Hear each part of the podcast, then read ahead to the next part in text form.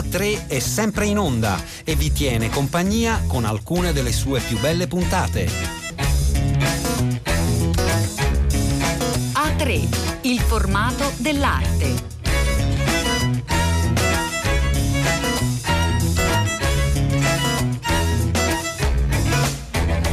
Buongiorno, buongiorno e ben ritrovati a tutte le ascoltatrici e tutti gli ascoltatori da Elena Del Drago. Oggi una nuova puntata di A tre dedicato ai grandi maestri dell'arte contemporanea, maestri del, dei nostri giorni. Li abbiamo incontrati eh, negli anni scorsi, siamo qui a riproporvi alcune delle interviste più belle. Oggi è la volta di Michelangelo Pistoletto. Michelangelo Pistoletto è uno degli artisti più celebri italiani eh, all'estero. Pistoletto eh, è nato nel trentatré a Biella in Piemonte, è cresciuto negli anni eh, del fascismo, ma poi si è eh, trovato a stretto contatto con una città, una città come eh, Torino, che rinasceva dopo gli anni della guerra, rinasceva in un contesto fecondo per eh, alcuni incontri eh, fortunati, alcune presenze eh, significative. Eh, Michelangelo Pistoletto è cresciuto eh, Eh, anche guardando al padre artista, restauratore, eh, e io comincerei proprio da qui, da questo eh, momento mh, felice a eh, Torino, importante per comprendere la storia di Michelangelo Pistoletto e quella del movimento dell'arte povera di cui ha fatto parte.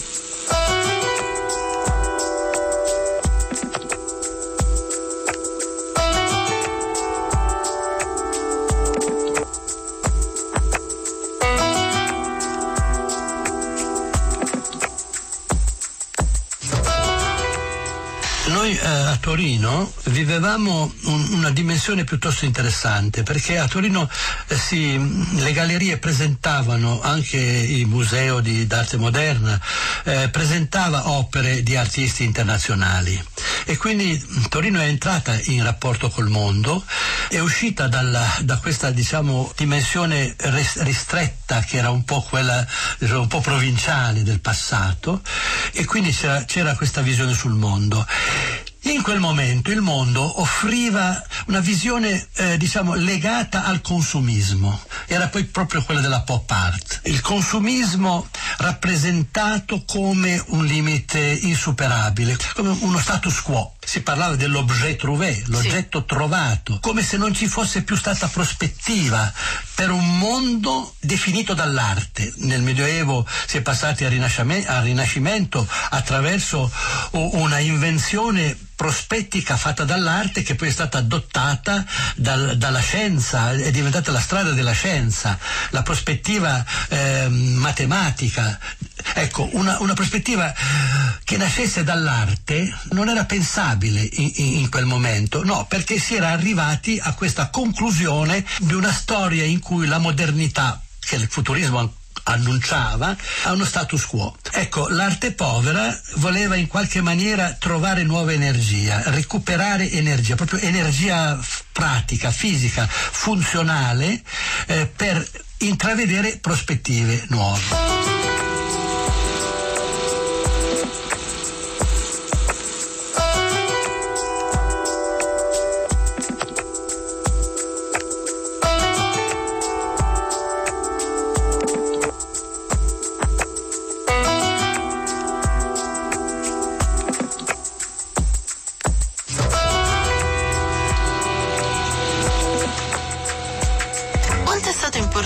Proprio il confronto con gli artisti della pop art. Nel millenovecentosessantaquattro c'è stata una celebre biennale in cui appunto si è parlato di sbarco in Italia della pop art, Jasper Johns e, e degli altri artisti della pop art, che hanno fatto effettivamente una grande impressione sul, eh, sugli artisti italiani, e in, si può parlare proprio di una reazione a questa poetica dell'arte pop così legata all'oggetto, così legata al consumismo, e anche in fondo ai merc- a tutto il mercato che portavano con sé in qualche modo. Mi sembra interessante questo, eh, a questo proposito il fatto che lei a un certo punto è fuggito da una delle gallerie più importanti eh, di, di quel momento, come quella di Leana Sonnenbend, no?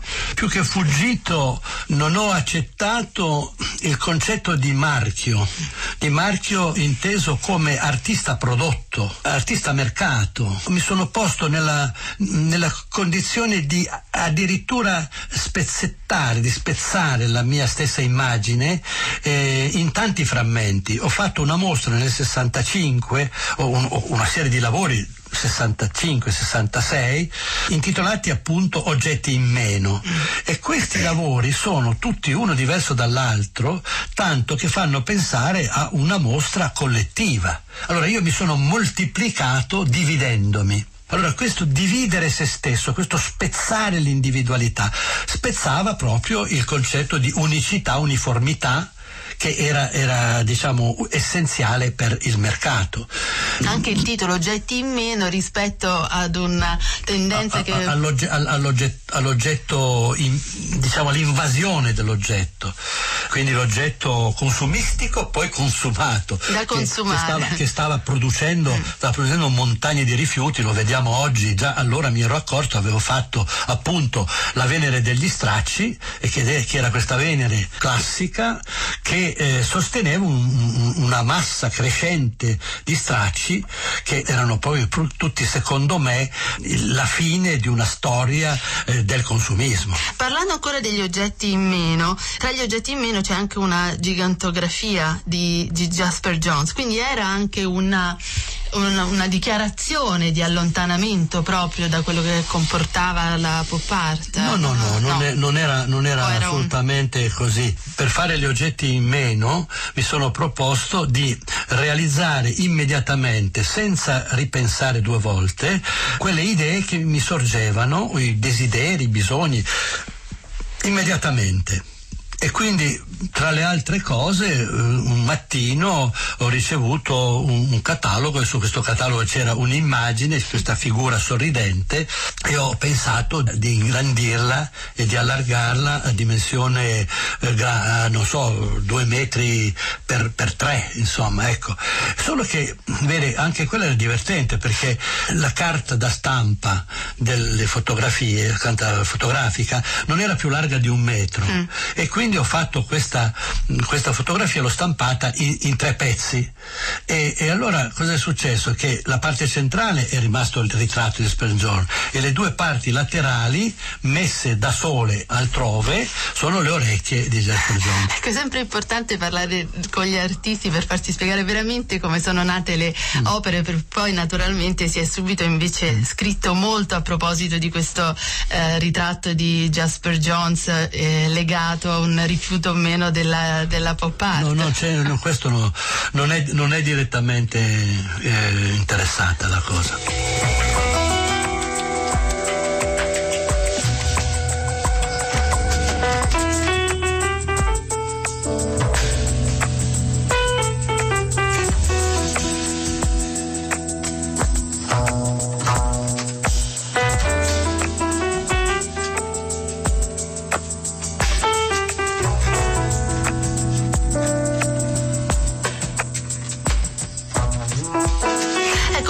Ci raccontasse anche dell'attività del gruppo Zoo, perché è stato importante proprio per eh, intanto definire alcune opere che sono venute successivamente, ma proprio in quel momento, negli anni, alla fine degli anni sessanta.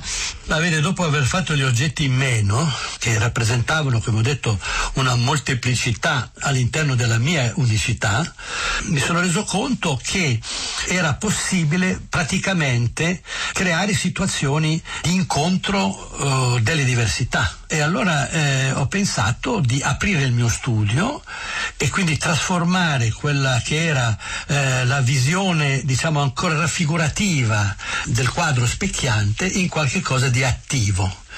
E, e quindi la differenza diventava il motore, il quadro specchiante eh, diventava l'apertura. Metti la differenza insieme all'apertura.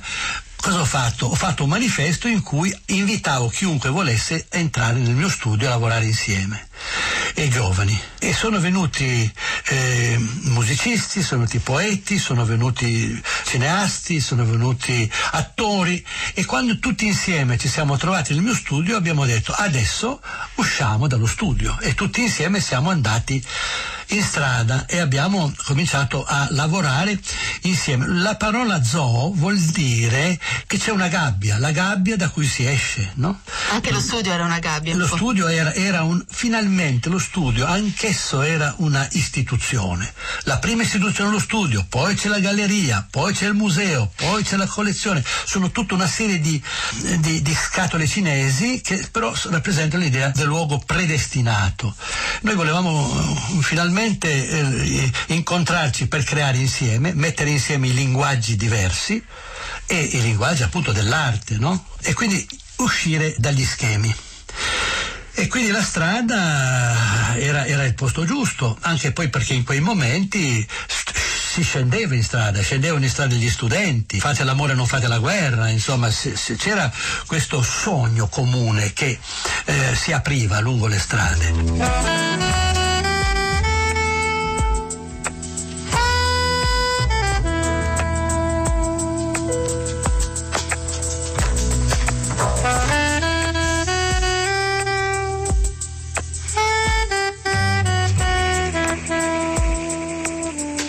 L'esperienza performativa di Zoo che ci sta raccontando, in realtà c'è stata la sfera, la, la prima uscita di una scultura nella realtà. Eh, ce ne può parlare Michelangelo Pistoletto?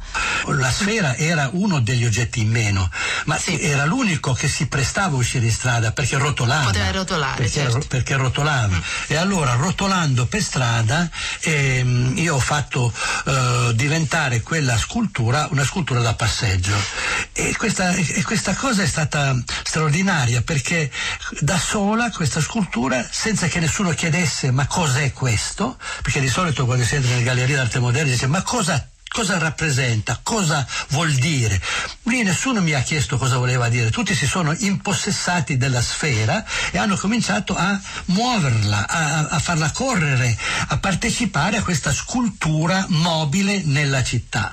E questo per me è stato eh, diciamo un, come dire, uno spiraglio che mi ha portato a vedere la possibilità poi anche di, eh, di uscire in strada con lo zoo. Guardando al passato artistico, quale è stato importante dal suo punto di vista, proprio qual è stato essenziale per poter sviluppare il, il, il suo percorso e quale invece ha dovuto scartare?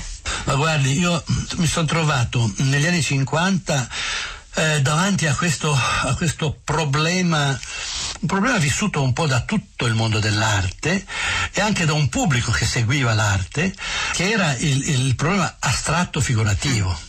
Era più moderno l'astratto o il figurativo? E, e allora mi sono trovato davanti a un'opera di Piero della Francesca del millequattrocento, che è La Flagellazione, a Urbino, proprio mentre c'erano queste, queste discussioni forti sull'arte moderna, e mi sono accorto che il problema astratto figurativo era un falso problema. Mm.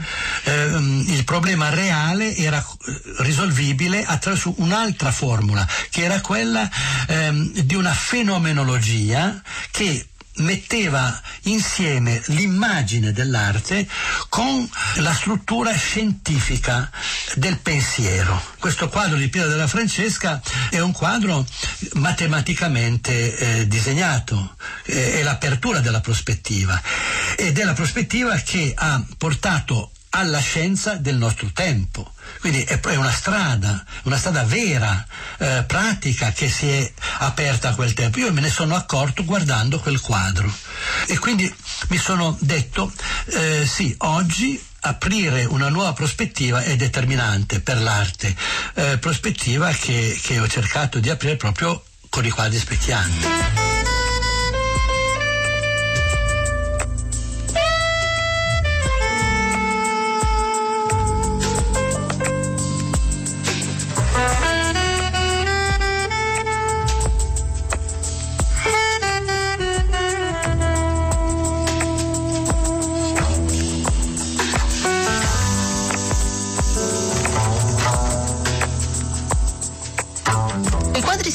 importanti di cui ci sta parlando Pistoletto volevano davvero creare un rapporto con il visitatore, con chiunque li guardasse, in qualche modo sembrano anticipare questa sua necessità di un rapporto stretto con quello che è fuori dal mondo dell'arte, ma anche di eh, apertura della propria esperienza agli artisti, agli artisti più giovani, forse guardandola dalla prospettiva odierna, insomma un po' anticipa l'apertura di Città dell'Arte, è così?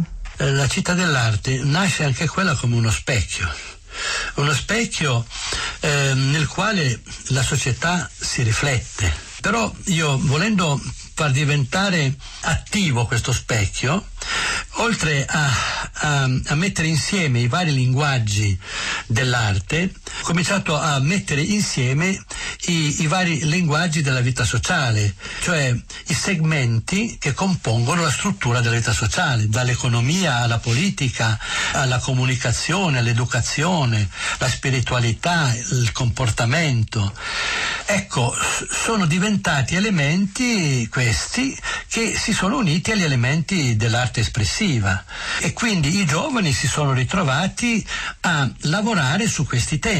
Come può assumere oggi una responsabilità sociale l'arte? Come selezionate gli artisti che possono rimanere in residenza o a partecipare ai corsi della Città dell'Arte? Ma riceviamo dei progetti, Eh, dei curriculum, dei progetti, e questi progetti servono per farci capire se queste persone sono mh, diciamo, portate verso questo tipo di ricerca e, e poi eh, stando alcuni mesi in Città dell'Arte mh, full immersion si fa un, un lavoro insieme, e questa è eh, l'università delle idee.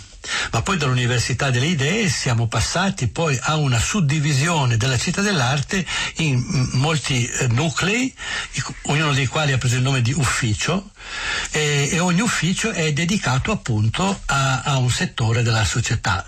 C'è l'ufficio arte che comprende un po' tutto, ma poi c'è l'ufficio politica, l'ufficio economia, l'ufficio educazione e così via. L'ufficio politica ha creato Love Difference, amare le differenze, un movimento artistico per una politica intermediterranea.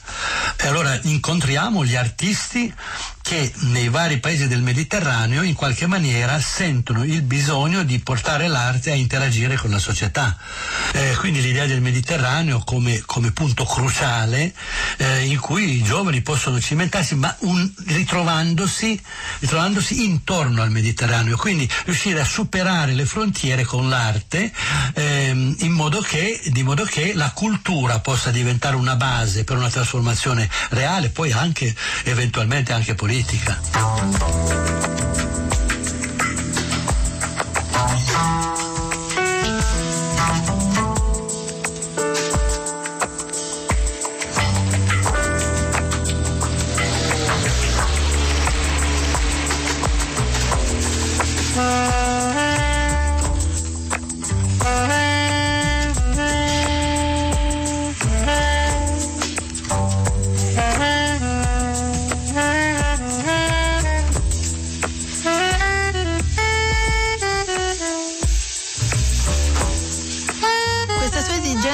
Pistoletto di portare l'opera fuori dallo studio, fuori dai musei, dalle gallerie, quindi nei luoghi pubblici, ha um, avuto degli aspetti, ha degli aspetti molto importanti, molto rilevanti, soprattutto um, mi sembra interessante eh, le, la volontà di portarli in luoghi come gli ospedali, in particolare eh, penso al lavoro fatto per l'ospedale Paoli-Calmettes a Marsiglia, eh, che vorrei chiederle di, di raccontarci.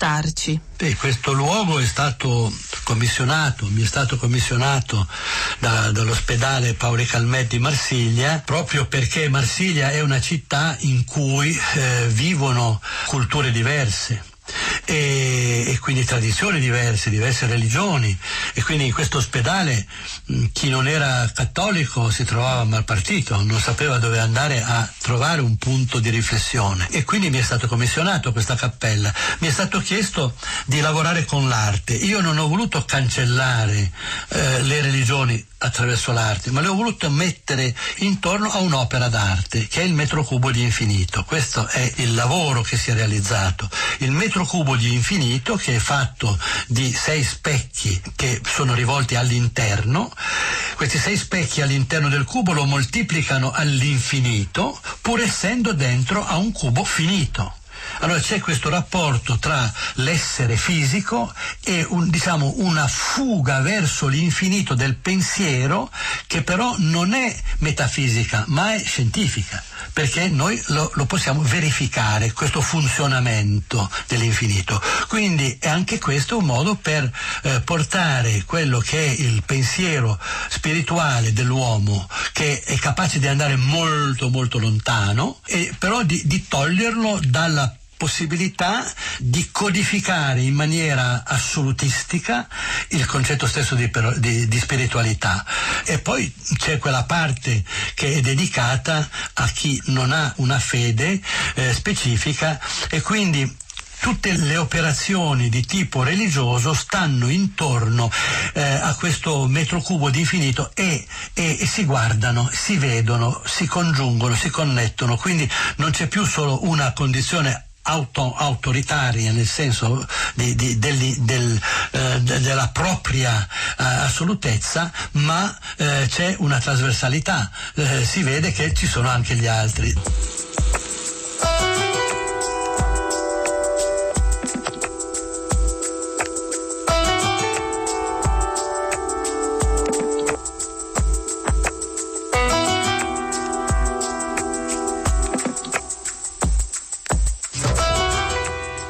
Michelangelo Pistoletto era l'artista dell'anno eh, duemilaundici per A tre, e proprio eh, perché artista dell'anno l'abbiamo incontrato differenti volte eh, nel corso eh, dei mesi, in, anche a luglio, luglio duemilaundici, in occasione di una grande mostra al MAXXI di eh, Roma intitolata Da uno a molti, Michelangelo Pistoletto.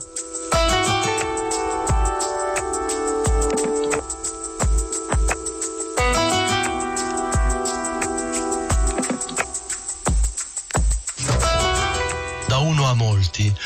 Mm, anche negli oggetti in meno avviene questa moltiplicazione che già eh, diciamo era chiara nei quadri specchianti. Diciamo, i quadri specchianti moltiplicano gli spettatori, eh, moltiplicano l'artista. Gli oggetti in meno fanno scomparire il fenomeno individualistico dell'artista e si moltiplicano in una quantità di lavori diversi che potrebbero essere di artisti differenti. Quindi io ho spezzato con gli oggetti in meno l'unicità dell'individuo, così come con gli specchi avevo spezzato l'unicità mh, dell'autoritratto. Nell'autoritratto è entrato il mondo, è entrato il pubblico. Ecco, qui il pubblico circola tra questi oggetti in meno come se fosse in uno spazio aperto a tutti gli interventi, poiché eh, non è legato ad uno specifico lavoro. Passando da un lavoro all'altro, passa da un momento all'altro, da una situazione all'altra, per cui eh, c'è una diversificazione che eh, in qualche maniera interrompe l'idea di un artista codice unico. Quindi possiamo dire che in fondo, passando dal, dalle superfici specchianti, eh, ci sia quasi una realizzazione ambientale di quella, di quell'idea, di quella necessità eh, di aprire non soltanto la propria individualità, ma proprio il proprio spazio al resto del mondo. Sì, gli oggetti in meno offrono uno spazio articolato e quindi ehm, rendono vivo l'ambiente, rendono viva la percezione eh, del pubblico, del visitatore, mh, rendendolo attivo in esperienze differenti, una differente dall'altra. Quindi c'è proprio uno spazio articolato nelle differenze.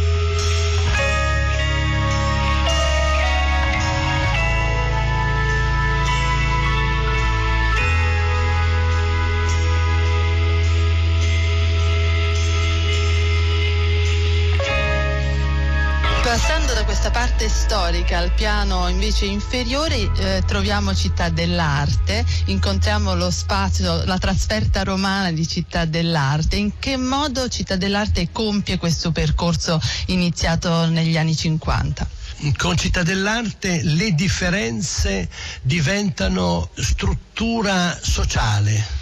Eh, la struttura sociale è fatta di segmenti, di settori. I settori quali sono?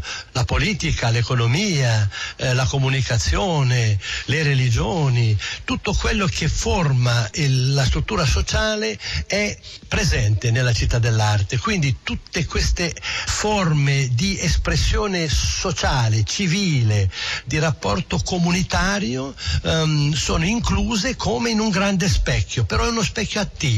Non è più uno specchio virtuale soltanto, ma è uno specchio attivo che comprende tutta la realtà attiva della società e la porta verso un concetto di trasformazione, di assunzione di nuove dimensioni, di nuove responsabilità, che sono poi racchiuse nel segno del terzo paradiso.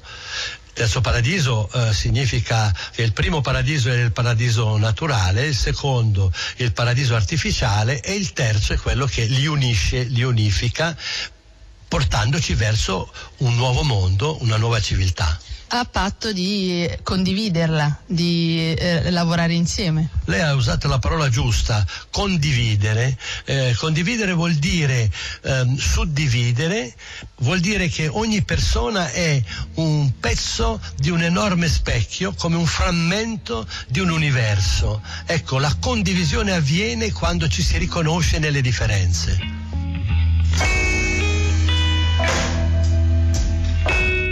Continuiamo a raccontare Michelangelo Pistoletto, tra i più celebri artisti italiani, protagonista dell'arte povera, un eh, movimento cruciale proprio per lo sviluppo dell'arte italiana. Lo avevamo incontrato nel duemiladodici in occasione della Biennale di Venezia eh, di quell'anno. Noi l'abbiamo raccontata in più eh, riprese, ritrovate i nostri podcast. È una biennale interessante come d'altronde quella del duemiladodici. Sentite cosa ci aveva raccontato in quest'occasione Michelangelo Pistoletto. Io lavoro eh, da sempre con il riciclo, eh, dalla Venere degli Stracci del sessantasette. Gli stracci sono il contrario forse della bellezza, considerando, eh, considerando la classicità.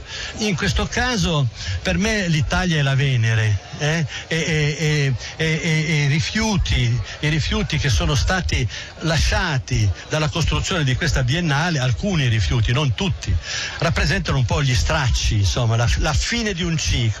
E allora questo rapporto tra questa, questa classicità dell'Italia che non, non muore mai e, e il continuo cambiare, il continuo cambiamento, ripartendo sempre da, da quello che, che diciamo è, è in qualche maniera è, viene considerato la fine. Noi viviamo oggi un momento finale di una storia. Stiamo parlando di un ventuno eh, dicembre duemiladodici come una fine del mondo, eh? Ma questo può essere simbolico come segnale, perché rappresenta un momento di, di difficoltà dell'umanità. Ecco, l'umanità si trova a dover riciclare il passato, riguardare il passato, riguardarlo con occhio nuovo e diciamo in maniera anche critica, per capire che cosa si può fare per andare avanti. Questo è il momento critico, ma ci vuole anche un occhio critico per guardare la, la situazione attuale e su questa critica cominciare a fare progetti, proposte. Ecco, questo è il riciclaggio. Vuol dire riciclare, rivedere, riguardare e ripartire.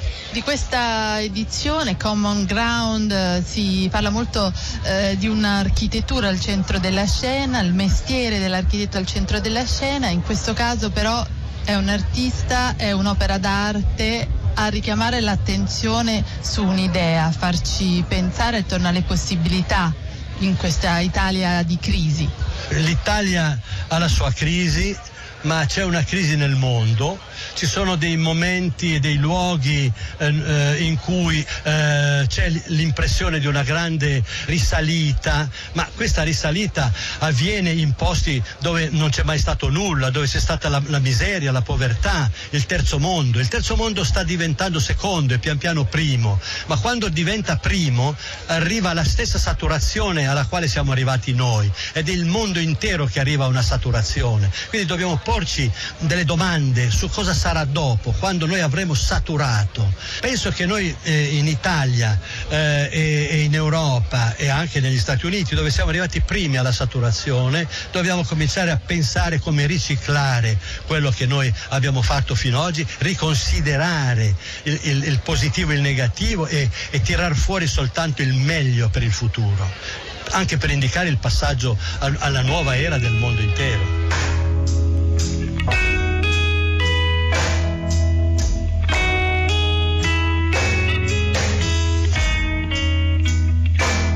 Una puntata dunque interamente dedicata a Michelangelo Pistoletto, al sviluppo della sua arte, all'approdo della sua arte nei tempi più recenti, un'arte che guarda davvero agli altri, a ciò che l'arte può fare per l'altro, per la società. A questo punto noi vi salutiamo, lo fa innanzitutto Cettina Flaccavento che cura A tre ed Elena Del Drago in voce. Grazie per essere stati con noi e ci risentiamo come sempre sabato prossimo per una nuova puntata monografica dedicata a Jannis Kounellis.